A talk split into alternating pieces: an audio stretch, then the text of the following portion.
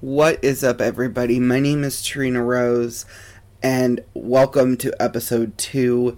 We are going to be talking about what BDSM is in this episode, and in order to accomplish this, we are going to break it down into its relative parts so that way we can understand BDSM as a whole. So let's dive on in, shall we?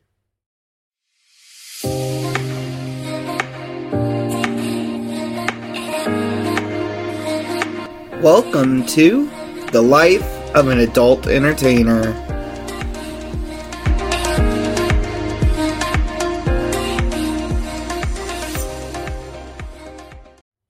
So, first off, when I first started in the lifestyle a long, long time ago, I spent hours scouring the internet looking for the answer to this most common question What is BDSM? Now, I had read countless articles and books trying to grasp the answer that I found, but what I was really looking for was an in depth look at what the acronym stood for.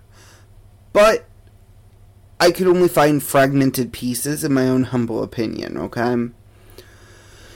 From various sources uh, that I had to piece together um, in order to understand it like I said, this was many years ago, and I am going to attempt in this episode to be as thorough as possible in answering this question. Uh, and in order to do that, I feel like breaking it down into its respective uh, respective parts is the best way to go. But before we dive into breaking down what BDSM is. Just a quick note on BDSM here. Uh, you know, BDSM requires a lot of respect and trust for many, if not all, of the acts involved in BDSM or in kink for that matter. Uh, both parties involved must be able to trust one another. Respect is earned through effective communication of one's limits and the use of a safe word or combination of safe words, which are usually dist- established in order to communicate during a scene. Uh, a safe word is a word that anyone can say at any time to either stop or slow down whatever action is taking place. A scene may also be referred to as play. It is a special a specified period of time and the contents and circumstances of the scene. So, what that means is that a scene is a set aside period of time for play, okay? And the contents and circumstances of everything that ever happens within that scene is discussed pr- uh, prior to the scene happening. Now, everyone has to be in agreement on what happens within these scenes. Limits are defined as issues that participants in a play scene or dynamic feel strongly about, usually referring to prohibited activities that may be called hard or soft limits. Hard limits are no goes, these are things you absolutely wouldn't do. Soft limits are the things you'd like to try, but you're unsure of. Or the things you absolutely love. And it's always good to have these discussed the very beginning, uh, even before if you enter into a contract um, or a, any kind of ingre- agreement or dynamic.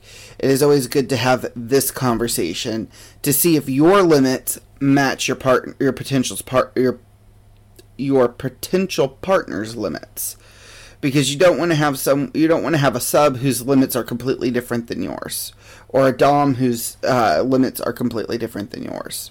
All right? Bdsm stands for bondage and discipline dominance and submission and sadomasochism or sadism and masochism. It just all depends on what website you are actually reading because um, some will break sadomasochism up into sadism and masochism, and some will just use sadomasochism. Uh, what do each of these parts mean, though?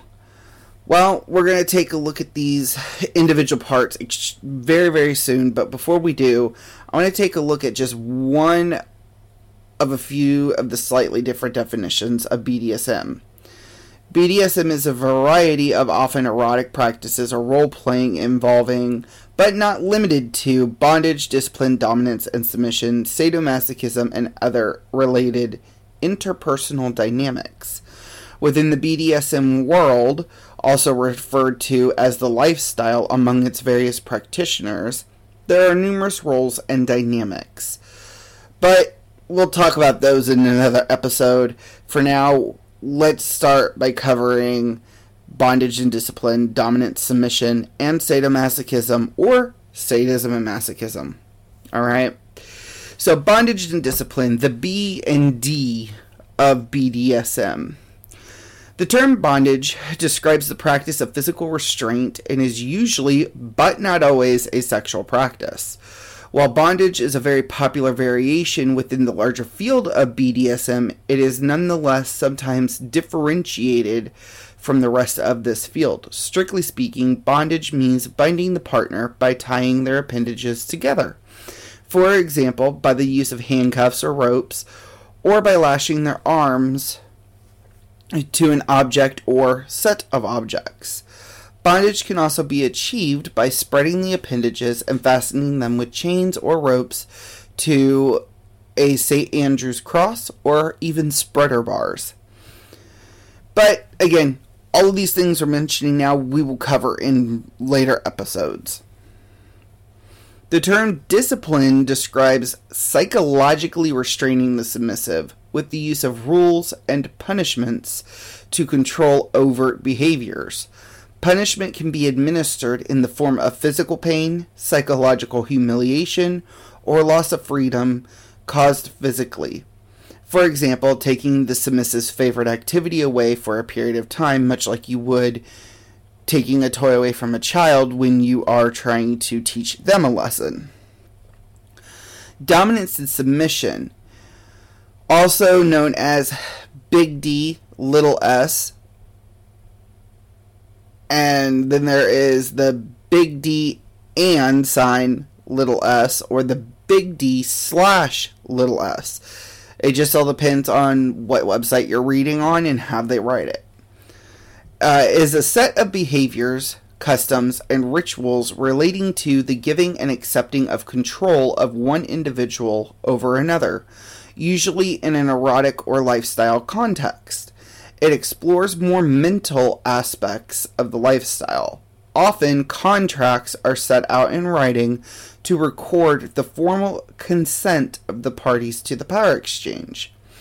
The purpose of this kind of agreement is primarily to encourage discussion and negotiation in advance, and then to document that understanding for the benefit of all parties involved. Such documents have not been recognized as being legally binding, nor were they intended to be in the first place.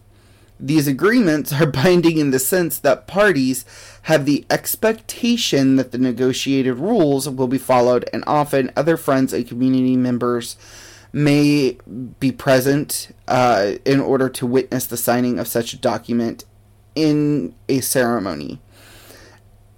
And then it also helps to keep parties from violating their agreement as they will lose as uh, violating the agreement can result in loss of face, respect of their stat, uh, respect or status within their with their friends in the community. There are other things that could happen as well. You could get removed from a community. You could no longer. You know, there's all kinds of things.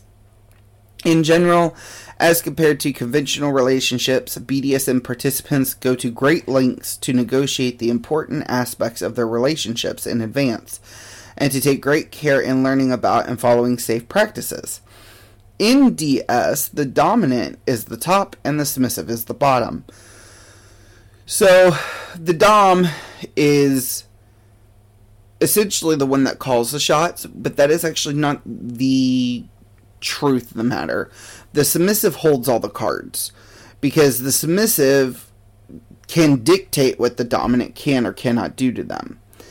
There are so many layers to just this one little bit that we talked about that I have presented here that literally it would require maybe five to six hours, if not more, to cover it. So just know dominants are the top, submissives are the bottoms. Dom, uh, the dom is in control of the sub. The sub willingly gives control to the dominant. All right, and contracts they're not legally binding, but they're good to have around as they set everything out in writing before you even enter the dynamic. And this is where, like in my personal contract that I write for all of my subs, what I do is I have appendixes that are referenced throughout the contract, and one of those appendixes is our hard and soft limits. And then, of course, I always add a separate list that is the want to try list. So then that way I have an understanding of where they're at, where they want to head, which direction they want to head in. So then that way I can plan scenes accordingly. And of course, every scene is always discussed prior. All right. And then there's always aftercare, which usually includes a discussion about everything that happened, especially the new experiences and acts that have occurred during those scenes. Sadomasochism is derived from the words sadism and masochism. These terms differ somewhat from the same terms used in psychology. Sadomasochism refers to the aspects of BDSM surrounding the exchange of physical or emotional pain. Sadism describes sexual pleasure derived by inflicting pain, degradation, humiliation on another person or causing another person to suffer, while the term masochist, on the other hand, refers to someone who enjoys being hurt, humiliated, or suffering within the consensual scenario. Sadomasochist scenes sometimes reach a level that appears more extreme or cruel than other forms of BDSM. Sadomasochism also does not imply enjoyment through causing or receiving pain in other situations. For example, accidentally injuring yourself or medical procedures. So, the big thing to know here is sadomasochism is what I would call the heavy stuff. okay? So you have the sadist who likes to inflict the pain, so to speak, and the masochist who likes to receive the pain. Okay? And a sadomasochist, or uh, yeah, a sadomasochist is usually somebody who likes to both give and receive pain. So it's kind of middle term, middle ground, if you will. All right. And this is only within scenes. This does not include everyday life. They aren't to, they don't drive pleasure from, you know, getting into a car accident and getting hurt or falling off of a tree, falling out of a tree and breaking their leg. Those kind of things, they don't derive any kind of pleasure from. They usually, well, I'm not going to say they usually.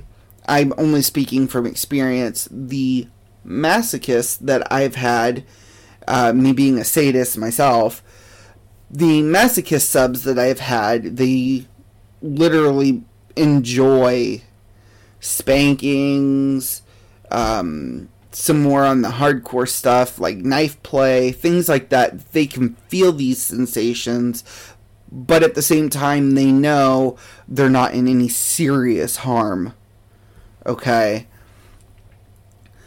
So hopefully, with all of this, you can see that BDSM as a whole is a giant umbrella term that does require a lot of respect and trust.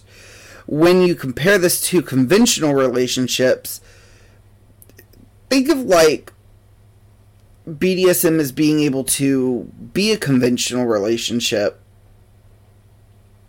plus. So think of it like in in terms of packages, think of it like conventional relationships are the light version.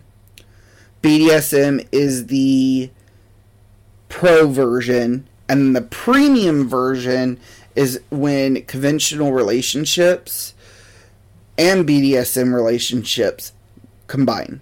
All right? You get the best of both worlds in the premium uh, you know, instead of having one or the other. And the reason why I talk about this is because my slave that just recently passed away also was my wife.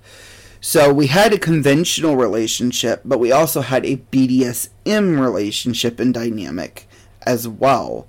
So we got the best of both worlds. She got the mushy, mushy gushy, lovey dovey, and she also got the stern and demanding mistress uh, that she needed. And on my end, I got to have the slave that I needed, but I also had the support system that I needed, if that makes sense. All right as well as BDSM always requires consent from both parties that are involved. Consent is key. Consent is king in a BDSM dynamic. So, you know, there's a lot going on here that has to be talked about, discussed, um, you know, maybe put into writing. Um, you know, there are specific rituals and things like that that one may go through if they so choose to mark these occasions, such as a contract signing uh, ceremony, a collaring ceremony, you know, different things like that. And, you know, there are specific ex- expectations for both sides of the coin as well. The Dom has expectations of the sub, the sub has expectations of the Dom. Now, this does not mean that the Dom is male and the sub is female. This is not always the case. You can literally have a Dom that's male, a sub that's male. You can have a Dom that's female and a sub that's female. You can have a Dom that's female and a sub that's male. You can even have a Dom that's male and a sub that's female. There, there are endless possibilities. All right, and going into the lifestyle, I was nervous being a trans woman that it would be just like every commu- every other community, you know, have some kind of issue with trans people. But believe it or not, the BDSM community is pretty accepting of all LGBT. All right. So if that is one of your big concerns, put that to bed. You are going to have run into people who are like that, but most time most generally they're pretty cool people. Uh, some of my best uh, some of my best friends are subs and doms. Uh, granted, I'm friends with both the dom and sub at that in that area, or I am friends with a sub that is unowned by a dom at that point. When they become owned, we don't usually talk out of respect for that dom. Um, unless the dom says that it's okay i will obviously ask first. You know there's a lot of respect that goes from one dom to another uh, you know as well as the dom the sub. Just respect and consent are key components here. And if you are the type of person who does not do well with respect and communication and you want to be in this lifestyle practice makes perfect. That's all I'm going to say on the subject. So, with that being said, this is a short, short episode. I apologize greatly for this being as short as it is. And until next time, guys, with love and orgasms, this is Terina Rose signing off.